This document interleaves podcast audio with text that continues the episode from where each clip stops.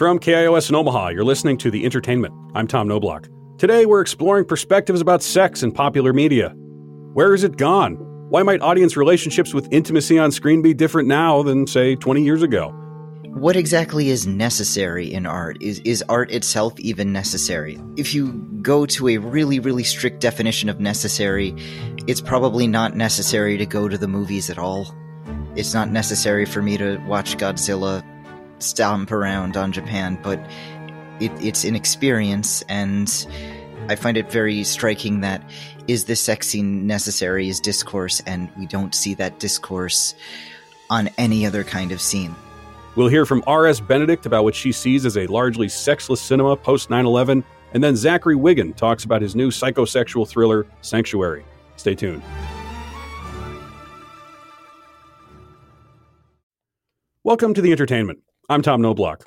I don't remember what I was seeing, but I remember the experience of sitting in a theater when the trailer for Basic Instinct 2 played. Her prints were all over the crime scene. We haven't got a case, Roy. Well, just make one. We'll order a psychiatrist to say she's a danger. Gotta make sure we get somebody good and tough. Dr. Glass, this is Catherine Tramell. So is this where we're gonna do it? You're a writer. What do you write about?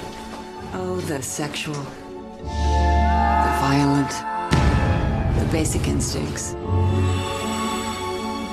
Sorry you're not allowed to smoke in here. You know what I like about you? You enjoy being in control. Like me. But I'm not the one who's on trial for murder. Not yet. When Sharon Stone got into the iconic pose from the first movie, spreading her legs, the audience went crazy, which maybe is weird, I don't know, but I do know that it didn't feel bizarre to see something like that in a movie theater. I think of intimacy on screen in two genres that seemed huge when I was growing up, but now are increasingly rare the erotic thriller and the romantic comedy. At the same time, critics like Alexandra Schwartz have posited that shows like Euphoria and Bridgerton are examples of sex migrating from the big screen to the small, that general audience tolerance is somehow different for TV and streaming than in movies now. But why? Today's show is an exploration into the role of sex in popular culture, notable trends in recent decades. What should the role of intimacy be in storytelling? Are sex scenes unnecessary, gratuitous, slowing down the plot? Are they the plot?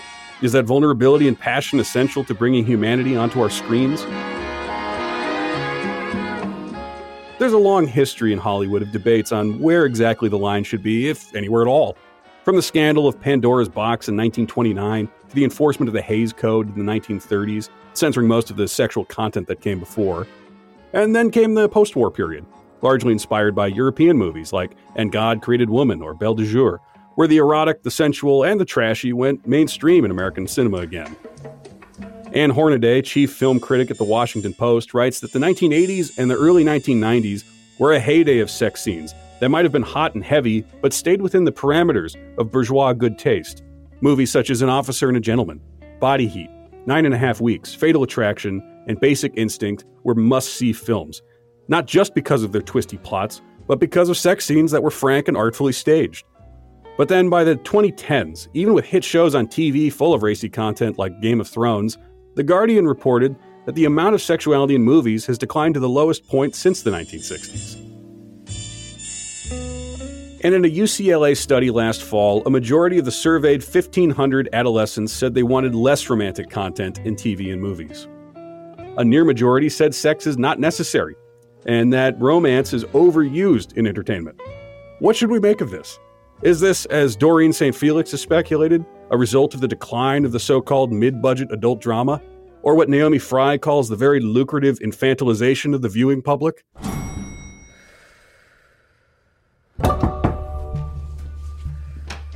Hal? Yes, of course. Come in. Nice place. Is this the bathroom? This needs to be cleaned.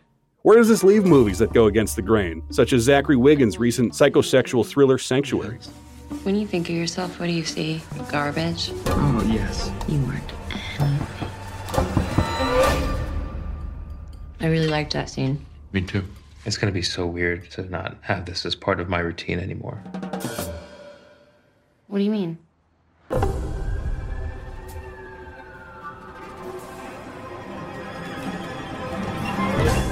You know, this job, Your new role at the company as CEO. yeah, it's a really big deal.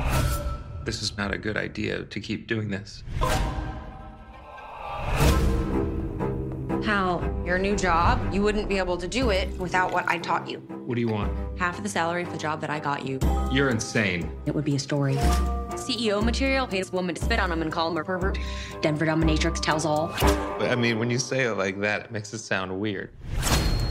I spoke with one of the researchers from UCLA's Center for Scholars and Storytellers, Stephanie Rivas Lara, about the scope and implications of their research. Your study was in a lot of headlines, and headlines often look for uh, the the big, most dramatic way of framing things. So I thought it might be useful just to sort of walk through some of the elements of the study itself from your perspective. So let's just start with what was the scope of your research in the study? Yeah, so uh, this our Teens and Screens report from 2023. We surveyed 1,500 young people ages 10 to 24, with around 100 young people from each age bracket. So 110 year olds, 111 year olds, and so on and so forth. And the respondents closely reflected the US 2020 census in race and gender. And the overall aim of this study essentially was to get a better understanding of what adolescents want to see in media, what they wish to see more of, what they believe feels more authentic to them, and why. So that pretty much encompasses what this study was trying to get at. Adolescence is a word that uh, people use. You said it goes all the way up to 24 year olds, though. How, how, did you define adolescent?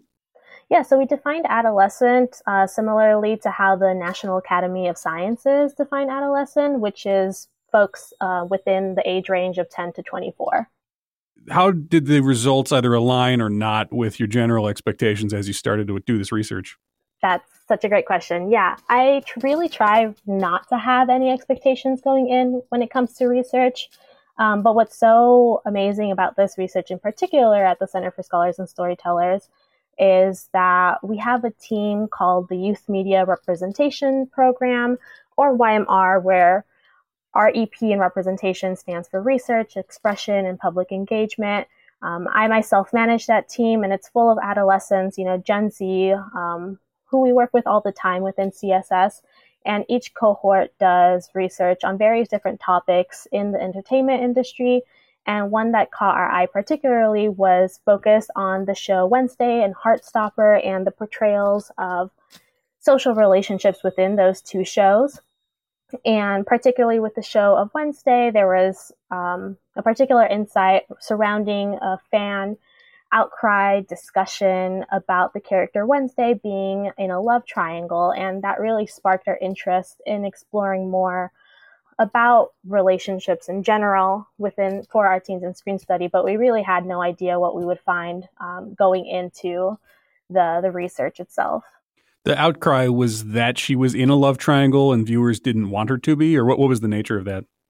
Yeah, so essentially the the nature of that and the discussion we've had with the the teens from our program is that there was really a lot of mm, tension per se of people not really being particularly happy about the forced love triangle that was happening with the character of Wednesday and the two male interests in the show um, and that they really felt that it wasn't really necessary for a the show Wednesday in and of itself, and b even the plot of the show either. So um, the portrayal of that relationship or the to be relationship, lack of relationship, um, was really what sparked a lot of that conversation about the portrayals of relationships in the media, which then led to us expanding that within our teens and screens research.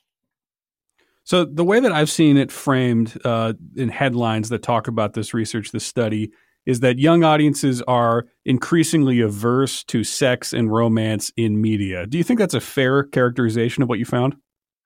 Uh, no, it, it's. I don't think that young audiences are increasingly averse to sex and media is a fair characterization. I think some of the headlines are pretty sensational in and of itself. Um, the truth is, is that adolescents just want to see a fuller spectrum of relationships on screen, not just particularly focused on sex and romance. Um, they pretty much feel that sex and romance are often used as a sort of shortcut to t- character development. And instead, they want to see more about um, all kinds of different relationships represented um, instead of the same old romantic trope. So, you know, more of a focus on platonic relationships that are healthy and authentic in, in media. So I don't know exactly if this was part of what you found or if it's something that would need to sort of be aligned in other research, further research, but do you think that the the particular trends that you're tracking are they unique to younger viewers or do you think it would be something that could be found in older viewers as well that's also an awesome question um, you know a lot of our focus ends up being within the adolescent age ranges. Um, but i also just wouldn't be surprised if this trend also would kind of lay over into adult viewers as well. I think particularly, especially after the COVID epidemic, um, the COVID 19 epidemic and the stay at home orders, I think there is a lot of loneliness and isolation that came about that, that I think made a lot of people feel very much isolated and seeing as like media is a huge part of mostly everybody's lives, I think that same trend could be seen for adults as well as adolescents. Is is this something you want to continue to research? Are there further research questions that you're pursuing? Yeah, this is definitely something that we want to continue researching, especially getting more at the idea of why. Um, I mean, our hypothesis about you know COVID nineteen pandemic creating a lot of like isolation, which is why folks want to see more relationships, platonic and just diverse relationships in general in the media. Um, that's one of our hypotheses. Um, myself and the other Gen Z author, Hiro Kotecha, that was one of our hypotheses, but it would be really interesting to really dive in deeper into why exactly adolescents want to see more of this sort of topic represented on screen as well. So it's definitely something that we're we're looking into. That was Stephanie Rivas Lara, a researcher at UCLA's Center for Scholars and Storytellers. Later in the show, I'll talk with Sanctuary director Zachary Wigon about making Sanctuary in the current media landscape. But first, we'll hear from R.S. Benedict, whose essay, Everyone is Beautiful and No One is Horny, seeks to diagnose just what is going on with the characters who populate our content in the post 9 11 world. That's after the break. Stay tuned.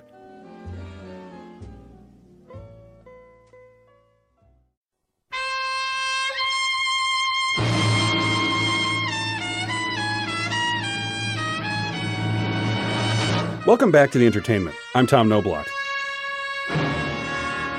In today's show, we're exploring the role of sex in our popular culture. Why is there less intimacy on screen now than there has been in the past several decades? How has the media of the past generation influenced our standards for content today? And what do we do with shows like Euphoria or The Idol in the middle of all of this?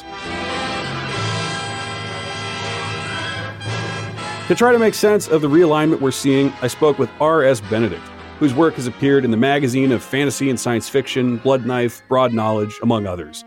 She's perhaps most well known for an essay she wrote called Everyone is Beautiful and No One is Horny, which tries to connect several dots in explaining how sex and culture have shifted in the post 9 11 world. So, in in your essay, there's a bunch of great phrases and lines, some of which I can't say on public radio, but I wish I could to quote them to you. But you write that um, in the films of the 80s and 90s, leading actors were good looking, yes, but still human. Uh, and more importantly, though, you described them as characters who radiate overwhelming sex haver energy. So I thought maybe we could start with that. What does that mean and why is that important?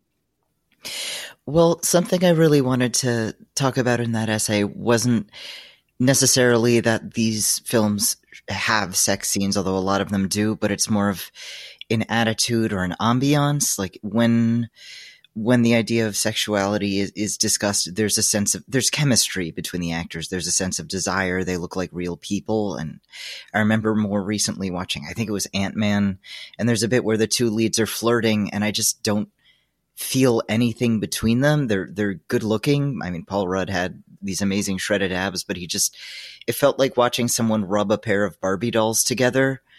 I just didn't feel anything. Like if, if you told me that neither character had genitalia, I would believe you.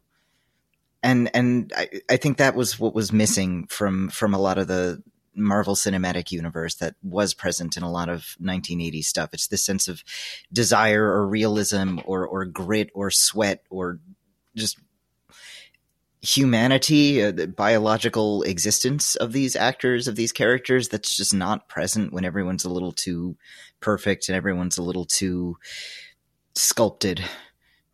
Since you brought up Marvel, uh, I, I, work with someone who is a big Marvel fan, and I only say that slightly pejoratively, but uh, he was telling me how he saw Oppenheimer with his new girlfriend, and I think it was the girlfriend's parents, and he was he was telling me that he was mortified to have to sit with them through the sex scene and my my response to that was kind of multifaceted. Uh, it was like a multifaceted head scratch because a Oppenheimer may have the least erotic sex scenes I've ever seen, but also b I don't know what to make of the fact that a movie which is all about the inevitable horror of power abuse and apocalypse that's inevitable, you know, it, that that could be less shocking than the fact that there was nudity briefly is something I, I struggle to wrap my mind around, and I think it is maybe an example of shifting attitudes that people have when they go to a movie. What do you make of the changing attitudes people have with sex on screen? I, I do think it is a little strange just because I, I'm, I am old enough to remember when it was normal and now it's not and people get a little bit shocked and I can understand feeling a little embarrassed if you're at the theater with your mom, but like get over it. You are alive on this earth because your mother had sex at least once. So get over it. That's all I can say. And it's and, and I find it a little sad that that people would criticize that in Oppenheimer because Oppenheimer, the man's infidelities, his his inability to be faithful to his wife and to respect the marriages of his colleagues was a huge part of his real life and kind of a part of his character and his inability to really stay faithful to one belief system, one ideology. He kind of flirts with leftism, but is never really into it. He flirts with this idea, that idea, with pacifism, but is never really dedicated to any of it. So it fits who he is as a person so perfectly well. And and the scenes aren't even really like crazy or, or anything like that. They're they're really not. They're incredibly tame. Well, I, I, think what I see, you know, like I've seen polls on Twitter occasionally where people will say, "What's the most unnecessary sex scene?" or something like that, and Oppenheimer will be in there, and there'll be other movies, and there's kind of this default assumption that sex does not relate to plot, or it's always gratuitous, or there's always something bad about it uh, that should be skipped over out of some kind of ethical imperative. And I don't, I don't really know what to make of that. Where, where does that idea come from? I do find it odd because in some ways, well, what what exactly is necessary in art? Is is art itself even necessary? Like, is it necessary for us to watch the movie Oppenheimer and not just read his biography or watch a documentary about it? Is it necessary to show people eating in movies? We we can assume that they're eating food because they're still alive. Is it necessary to show an action sequence? Why not just fade to black and then tell us who won the fight? Right? Like, if you if you go to a really, really strict definition of necessary, it's probably not necessary to go to the movies at all. It's not necessary for me to watch Godzilla stomp around on Japan, but it, it's an experience and it is part of the experience. And, and I find it very striking that is this sex scene necessary is discourse, and we don't see that discourse on any other kind of scene. Like I've seen so many people talk about how much they love scenes in uh, Studio Ghibli films, Miyazaki movies, where the characters eat. Well, is that necessary? Is it necessary to watch this character eat ramen noodles? Probably not, but it's it's lovely. It's nice. I don't know. Necessity for plot is something that I see as kind of a driving feature of some of the Christopher Nolan movies. Ironically, like I think you you have a line in the in your essay about Inception in particular, which seems kind of oddly sexless for a, a movie about subconsciouses. Um, and he's someone who seems like he's got a, a, fairly functional approach to the way he tells a story. And so it's almost more interesting and ironic to me that then when he does explore some of these more I don't know these these angles that he might not have looked at in some of his earlier movies by just having sexuality be an element of Oppenheimer that there's a pushback to it. And uh, I don't, I don't, again, it's, it's kind of a head scratcher for me. And you, in your attempt to start to contextualize it, you say that a lot of this has to do with sort of the culture post 9-11 and i wonder if we could maybe start to bridge that gap how, how do we how does 9-11 factor into any of this Right. I, I'm not sure if this is a stretch, but I did notice that this post 9 11 culture, we started talking in a really militaristic way about fitness. And I'm never not going to pretend that it was perfect. I mean, I remember the 90s when heroin chic was the desirable look for girls. So I'm not going to say, oh, we, we had a great attitude toward human bodies before 9 11. Obviously not. But post 9 11, there was this real anxiety about is our is our national body strong enough to fight the war on terror. And I remember in my old high school, there a lot of students protested because we had military recruiters come in and do this special gym class where they're having people rehearse like throwing grenades and doing all these sort of military drills. And, and there were students who said, Hey, this is just military propaganda. Don't make us do this in gym class. I don't want to join the military. I don't want to go to war. And as we're getting nervous about military recruitment, there was a lot of panic about soldiers, uh, Americans being too fat to sign up for military service to fight the war on terror. There was this really, really big panic about the obesity epidemic.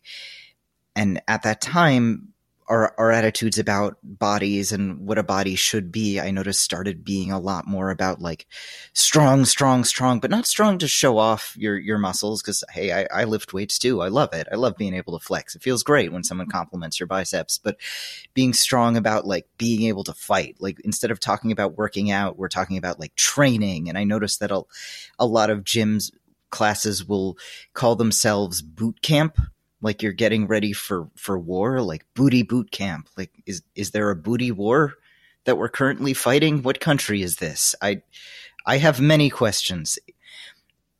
So it, it seemed very tied to 9-11 and there is a history of countries when they're anxious when we have these national anxieties about are we strong enough as a nation? A lot of that translates into our physical fitness ideals, our obsession with physical fitness and what a body should look like. We saw it a lot also, I think, in 1930s America. The 1920s ideal American body was very, very skinny and waifish. It was about doing the Charleston and going to parties and not really eating much. And then suddenly in the 30s, when like the Second World War is heating up, suddenly like it's all about the muscle, the muscle, the muscle, getting these big, strong, athletic bodies. And I think it was because on a certain level we understood we needed to be in fighting shape. Well, it's a little counterintuitive, isn't it? Though, like, wouldn't you imagine that as people are sculpting their bodies, they still would be interested in sexuality? Why is it that the two don't seem to correspond here? I mean, in, in film, I, I think a lot of it is what the, these bodies are in service of. We have this very odd puritanical attitude in America where violence is okay, but sexuality is wrong. So that idea in, in movies that bodies are kind of for violence, I think that ties very well to the fact that the, the MCU is a Disney thing. And Disney just doesn't really deal with human sexuality that much. That's just not a part of their brand. Um, so that's part of it. And, and I also think, at least as people, we're a lot more of an isolated, kind of lonely, negative toward each other society. Everything's about personal improvement and improve yourself, improve yourself, improve yourself to the point where other people, including human relationships, are kind of negative. Like something that really surprises me about uh, gym rat men is that they're getting really big to impress other heterosexual men. It's not to impress women. They don't even seem to care what women actually want a man to look like. It's about gaining status among other men. So you have these men making themselves exhausted, injecting themselves with all kinds of hormones to get bigger and bigger and bigger. And it's not even making them happy. It's it's not even getting them girlfriends. There's a there's a term that I've heard, gymcel, it's like men who are so obsessed with working out and going to the gym and getting muscles that like maybe it starts off thinking, okay, I'm going to get in good shape so that girls like me. And then they just get addicted to the gym and they spend all their time in the gym and don't actually go out and talk to girls. Why, why wouldn't they want to talk to girls though? It's just like a rewiring of priorities entirely. Kind of. There's there's this great article that I read. I I can't remember the title. I can't remember the author originally, but it's the title was called something like "So Straight You're Gay," where there's this alpha male mentality, which is that a man has to be so complete and perfect and you know need nothing and be this lone wolf to the point where if you admit you want women to like you then that's kind of unmanly. It's kind of embarrassing. Like an alpha male can't admit that you you fall in love with a woman because when you're falling in love you are vulnerable. You are say, you are taking this part of yourself and giving it to someone else and saying like i'm opening myself vulnerable to you a woman and like uh-oh a real man's not supposed to do that. So it almost seems like admitting that you want girls to like you doing things so that girls might be attracted to you is is unmasculine so it, it really kind of sticks men into this unfortunate trap where where being a man a big part of manliness is getting women but actually caring about what women think and recognizing women's agency to the point where you say well i want to look really good so that women feel attracted to me is unmasculine.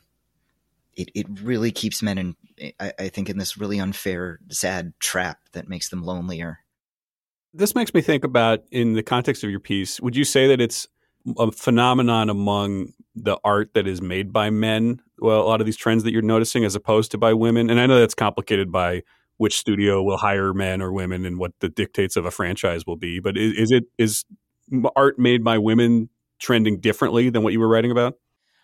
Hmm, i mean that's kind of tricky. I, yeah i mean when it comes to studios that is that is such a difference in between who has creative control. I think when it's when individual creatives have more control, they tend to engage with sexuality a lot more. Like I, I'll notice that returning to Nolan, I get the feeling that he had a lot more creative control when he was making Oppenheimer. He managed to make this big studio movie about Oppenheimer, which is not something that our contemporary studios seem like they'd be really interested in. Normally, he does these franchise movies, you know, Batman and stuff like that. So the fact that he had more creative control, I think, meant that he felt the freedom to engage with it personally. I, I think it's a little bit more about do individual creators have that kind of freedom and power, not so much the gender of them. When I think about what people have written about the what it's kind of framed as a decline of sex in movies generally, or at least mainstream ones. Um, one thing that came up in a, a roundtable discussion from the New Yorker was Naomi Fry had uh, she talked about how TV might be the exception, or maybe it's that what people used to be comfortable with in terms of vulnerability and sexuality in movies has migrated to TV.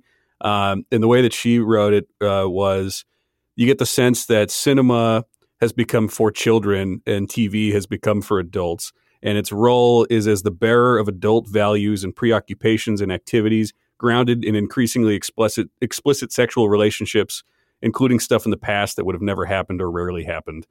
Uh, what do you think about TV? Does that fit into similar trends, or is it usurping the role that sex maybe had for movies in the '90s? I think there's definitely something to be said about that. You're also working in television generally with a lower budget, so there's a little more freedom to play around and take risks than there would be in a in a big budget movie. I, I do feel like I do see a trend of event movies as as the MCU's kind of petering out, and these huge, super expensive movies are kind of petering out. I am noticing a little bit more in in the cinema that is engaging with sexuality. I mean, Poor Things was all about it. The main character ends up working in a brothel for a huge section of the movie. Um, so I do think we do. I'm seeing a trend where it is coming back a little bit, which is which is encouraging. What do you attribute that to? I think a lot of it is just blockbusters got so big and bloated and expensive to the point where they had to keep making more and more and more and more and more money.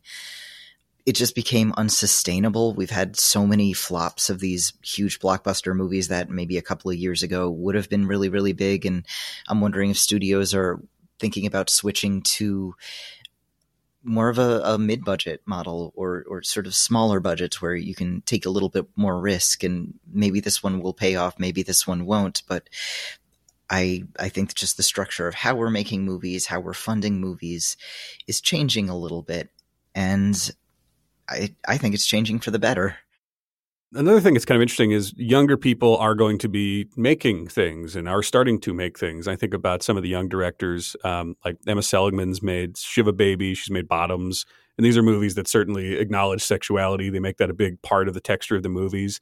I wonder what it will mean to some of these young filmmakers because we sort of like, as you said, there's sort of the the UCLA study. It's a little bit unclear what exactly to take away from it if we're presenting it all as sort of like young people don't want sex in movies, they don't want that kind of intimacy.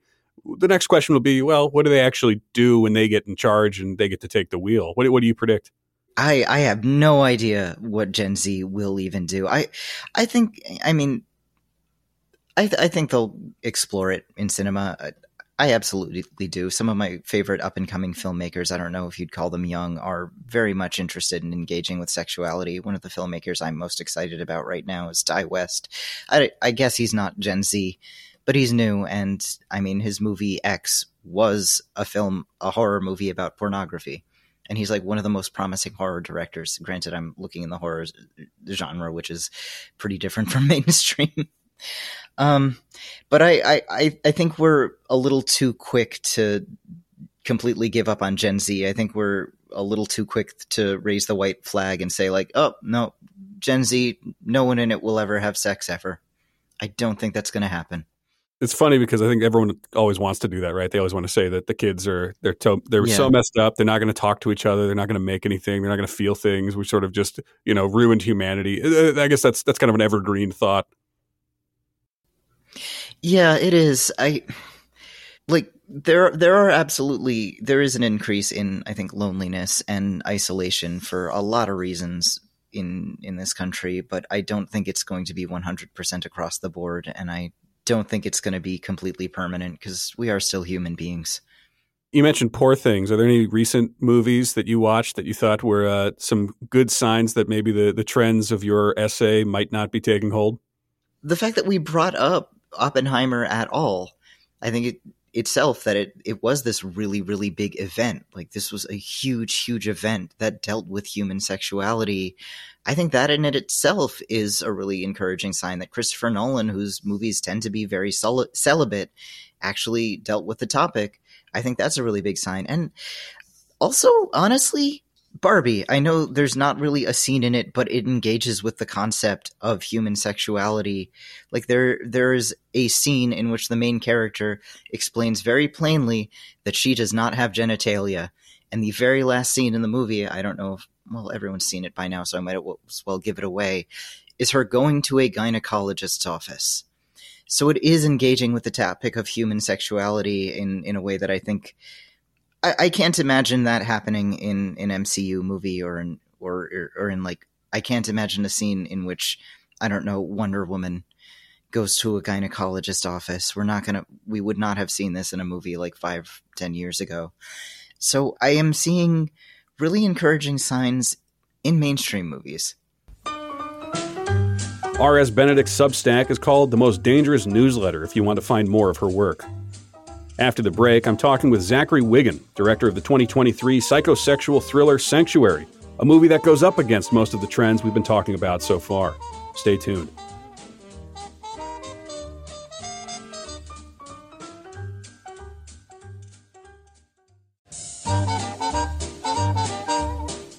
And welcome back to the entertainment. I'm Tom Knobloch. In today's show, we're exploring the role of sex in media over the past few decades, from the erotic thriller to the romantic comedy and everything in between.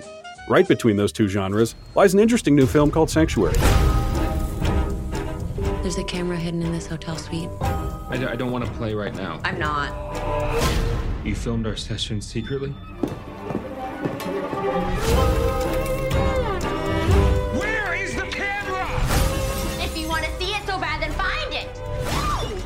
You nut job! But if I wanted to, I can get rid of you. Look at you. You love this. Are you excited? You don't have the power. I do. What the? What do you want? I unlock something in you. No. Sanctuary, sanctuary. The safe word is sanctuary! Do you even know why you're doing this, or is this just the game? Yes. Oh! Look at me. Don't look at me. Sorry. Starring Christopher Abbott and Margaret Qualley, the movie follows the disaster that ensues when a wealthy client decides it's time to grow up and stop seeing his dominatrix. Confined to a single hotel room, the movie shifts tones and genres consistently, so you're never quite comfortable or able to predict where it's going. Something totally unlike the many big releases that favor familiarity and comforts of genre. I spoke with Wigon about how the movie came to be and what he sees as its place in the current cinematic landscape. I want to start with the the concept of genre because I think Sanctuary is an interesting movie as far as that goes, as far as the marketing goes, as far as the different genres it's playing with. So let me just ask you before we even get into the specifics about Sanctuary, do you think people are a little too obsessed with genres, with classifications? I think there are as many different ways to interpret and engage with cinema as there are people who exist. so I don't know that I would say that people are, are necessarily too obsessed with genre. I think that it's a way, it's a very effective way for some people to find their way into cinema. what I think appeals about genre to certain viewers is there's something of like a contract with the audience that exists with genre. When you, you know, pay for your ticket to go see a genre movie, you're paying for that ticket with the understanding that you're going to have a certain kind of experience. And your level of satisfaction is going to coincide to a certain degree with how effectively that movie um, fills its side of the bargain, serves its side of the bargain. So I wouldn't say that people are necessarily too obsessed with genre. I think uh, I'm assuming that where you're going with the question is that this is certainly a movie that that plays with different genres and combines different genres. That's something that's absolutely exciting to me. Um, but I think that there's both a place in cinema for films that are, you know, kind of like quite in the box genre movies.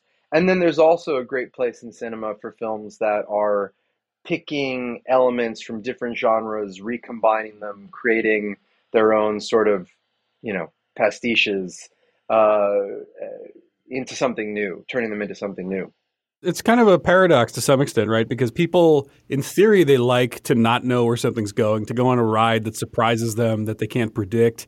And yet, I think a lot of the time when people are scrolling through the streaming service or even buying a ticket, they're picking the genres that they know they like, right? Which is to some extent, that familiarity is the appeal as well. And so, with Sanctuary, did you set out to try to make something that could at times be familiar but also difficult to pin down? No. Um, the reason being, I don't tend to work from the outside in so much in terms of those kinds of conceptions. I can certainly understand how someone could come to the film and view it that way and have that kind of um, takeaway from it. But for me, I tend to be more thinking about the characters, the story, what's interesting about this, what feels new about this, what's strange and fascinating about this. Um, and I am hoping and trusting that my sensibility and what's interesting to me on a kind of like intuitive viewer level will speak to some of the the questions that you're some of the ideas that you're talking about in the way that you're framing the question. When you say that then where you, are following the characters but the movie kind of has its segments right where the first one the first part when they're doing their their role play is something that has kind of one energy and then it switches to something more comfortable and then it gets less comfortable. It does feel like uh, the structure makes sense for the characters but also it's able to inhabit these different energies that often are kind of you get comfortable with one sense and then it pulls the rug out from under you just as what's happening with the characters. So is it all kind of mirroring the character's mentality? Is that how it gets segmented as you're putting the movie together? I would say that the goal of the movie in certain ways one of the things that was interesting to me was take a complex and sophisticated relationship and because the physical um, setting of the film is relatively simple, you've got two characters in one location for the entire duration.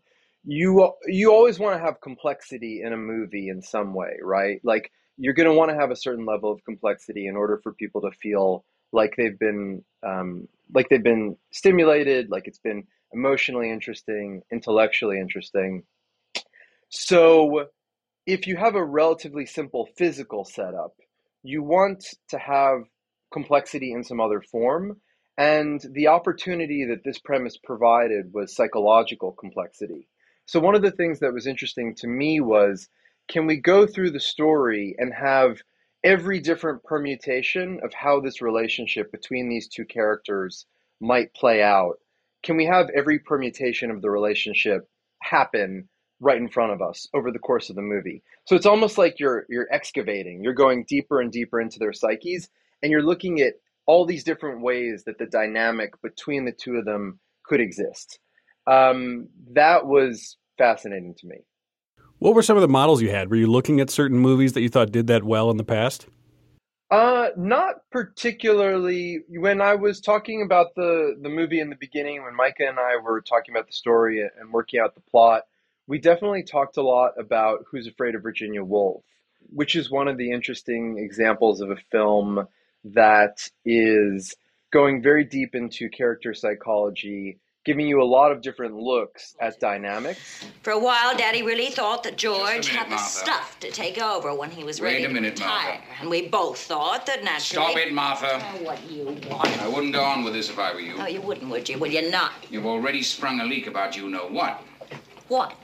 What? What? About the sprout, the little bugger, our son. If you start in on this other business, Martha, I warn you. I stand warned. Like what's interesting about I think these kinds of movies is with an action movie, your your sort of set piece, your entertainment could come from a car chase, right? Or a shootout or whatever. With these kinds of movies, which tend to be about people talking in a room or in rooms, the action tends to come from the ways in which the dynamic shifts and the psychology and the emotional situation shifts. It feels like you're on stable ground and then all of a sudden you're not and you've gone somewhere else. Uh, Who's Afraid of Virginia Woolf was a great example of a film where the dynamic is always shifting and it almost takes on the tension of a great thriller because you're so dialed into the characters and you're so dialed into their dynamic, whatever it is, that as soon as the dynamic shifts, it creates this enormous sense of suspense.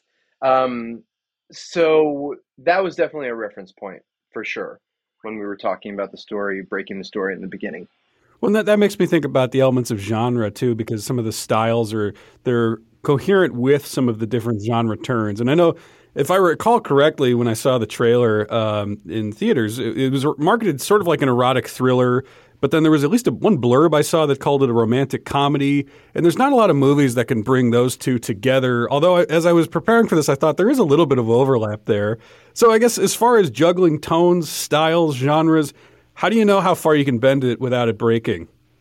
I think that those kind of decisions tend to be made intuitively. I, I tend not to, um, I tend, in terms of directing decisions, most of it, uh, honestly, I, I try to just, um, you know, meditate basically and, and clear my head. And then, you know, you're sort of thinking about it. And ideally, you get an intuitive sense of how it's going to look and sound and feel on screen. And you sort of allow those decisions. What fe- it, it's quite for me, it's very much a gut thing. You just kind of go with what feels right. I know that's. Uh, I wish I had a more articulate answer, but what I will say to to speak to the the larger point that you're raising, because I think it's really interesting. Um, you know, I've always felt like there was a lot of connective tissue between the screwball comedy and the erotic thriller or psychosexual thriller um, like if you think about, for example, like uh, I like I love the old screwball comedies like His Girl Friday and and Bringing Up Baby. But if you look at the behavior in those movies, I mean, they do a lot of things to one another in those movies that are objectively awful, right? I mean, there's there's a lot of awful behavior in those films, but it's played for laughs. And then likewise, you know, certainly, you know, with an erotic thriller or a psychosexual thriller, um, if things aren't played the right way, something can come off as, as comic. And so I was thinking about when we were developing the script and, and as this was, was moving into moving toward production, I was thinking of it almost like um, a hidden tunnel between those two genres. This wasn't where I started because I know earlier you were asking about was was there a conception to sort of play with genre. It didn't start that way, but at a certain point, I was thinking it almost feels like there's a, a hidden tunnel between the psychosexual thriller and the screwball comedy. And maybe the film can sort of exist in that in between space. And that was interesting to me as far as that goes, though, just in, in your process, uh, you know, you have these great actors. You know, they've been great in things for forever. Um, they are people who are able to express so much, and knowing if they will play off each other in that exact right energy, that exact right chemistry that you need when so much of the movie is them looking at each other, talking to each other, not talking to each other, whatever it might be.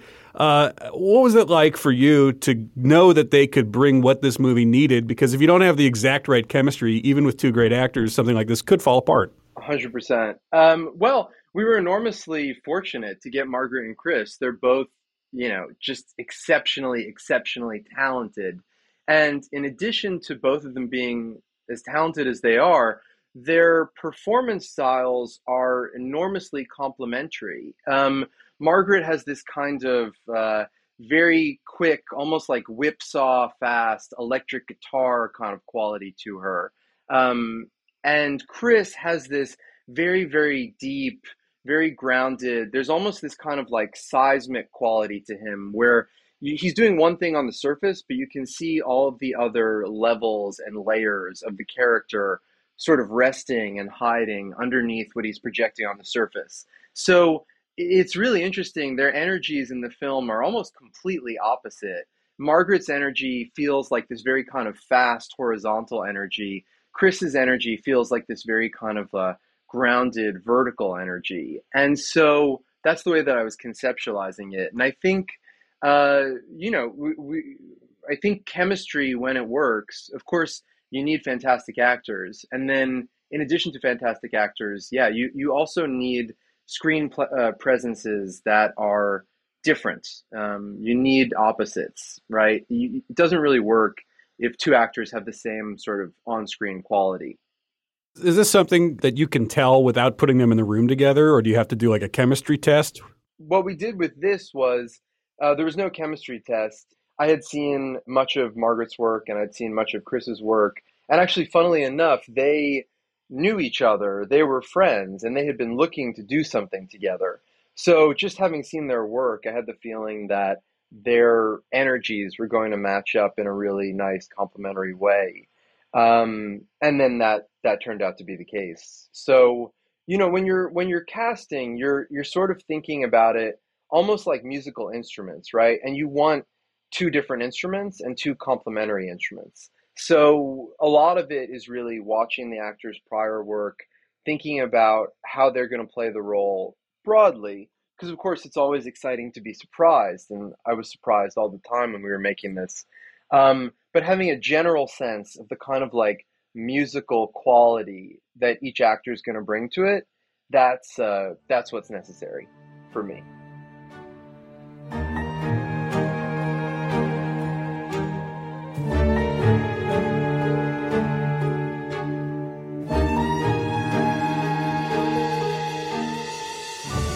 So I don't know. Maybe I'm reading too much into the opening beats, but uh, when I, as I said, when I saw this in theaters, what I was thinking was, okay, so it's an erotic thriller of some sort or psychosexual thriller. But then just in the the first couple of pieces of the the music and then the titles, the colors of the title cards, they they evoked uh, Punch Drunk Love for me. Is that anything that was on your mind? Uh, Punch Drunk Love was not directly on my mind while I was conceptualizing that but I think it's a, a love. I mean, it's a fantastic film, and it's a very welcome. I mean, if if someone watches the film and that comes to mind, I absolutely welcome that. What I was thinking about uh, with those inner titles and the opening sort of color field sequence, especially in that opening color field, it was almost the idea of sort of bringing the audience into something that feels a little bit you kind of want to let them pass into something that almost feels like it could be a fairy tale. There's a little bit of at the beginning of a movie, something that appeals to me is okay, forget where you parked the car, forget what you have to do tomorrow, just let it all go. We're going to go somewhere new. And the inner titles, the color fields at the beginning in particular, were my way of trying to tell you that and also establish a particular tone, which is kind of dreamy, kind of surreal, a bit fairy tale, um, a bit strange and wondrous. Uh, it's a great opportunity to sort of set a stylistic template that the movie's going to follow. It was not the tone that I expected from those first beats, and so it it immediately told me that okay, we're going to go in some directions that are not like the stereotypical sort of uh, erotic thriller, like you know, like something like Basic Instinct doesn't start with this broad range of feelings. It kind of starts with like, all right, we're in mystery, dark territory, and that's where we'll kind of be the whole time. And it seems like you wanted to not not warn exactly, but you wanted to give a sense that this movie has a, a, broader emotionality and a broader range of tones. Just from the you know first five seconds, uh, you'll have to wait a little bit to get there. But it felt like okay, be prepared for something that's maybe a little bit more complicated than uh, some of the advertising. Well, that's a really interesting point, and I hadn't considered it consciously, but now just talking with you about it and thinking about it, and that's why it's so interesting to talk about something that you've worked on. You sort of see it from a different perspective because a lot of these decisions are sort of something that makes sense to you intuitively. But talking about it with you, there is this idea that when a movie starts, you have the audience in a position that it's not going to happen at any other point in the film, which is any like the lights go down, the screen is dark, absolutely anything could happen. And so it's this very good opportunity to sort of let the audience know in a very direct, clear way this is the universe that we're in. And you can make a kind of you can make an aesthetic statement at the beginning of a movie that is both specific in terms of like what aesthetic decisions you're making, but it's also kind of sweeping, right? Because there's no story that you have to support in that opening moment. You're, you're not you're not limited by having to service a story beat as the storyteller.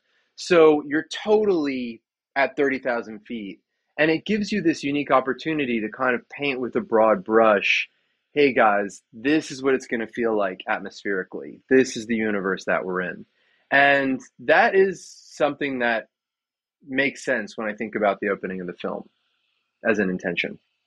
It's always fascinating when there's a decision that you make from a kind of intuitive artistic place you hope that it will resonate with people and you know when you're making that decision artistically you almost want to sort of like tell yourself this feels right i'm going to do it and if you don't investigate it too far as the director it's always very interesting how things come back to you and it, people respond to it in certain ways in different ways there's something about making a decision that's aesthetically or stylistically resonant where if you don't investigate it too far, I think it can appeal to lots of different people in lots of different ways.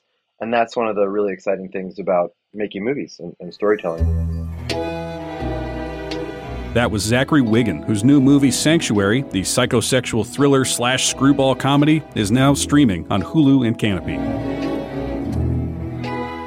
As we bring this episode to a close, here's some music from a movie that came up in the conversation with Zachary Wigon, Paul Thomas Anderson's Punch Drunk Love. Keep the conversation going. Follow the entertainment on Facebook or Instagram and let us know what you think about how societal attitudes are manifesting in our culture. Subscribe on your favorite podcast app, and we'd love it if you gave us a review.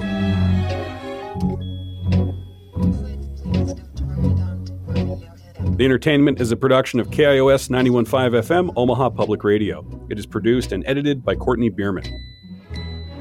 Today's show featured music and clips from Basic Instinct 2 and God Created Woman, Punch Drunk Love, and Sanctuary. Thank you for listening. I'm Tom Knobloch.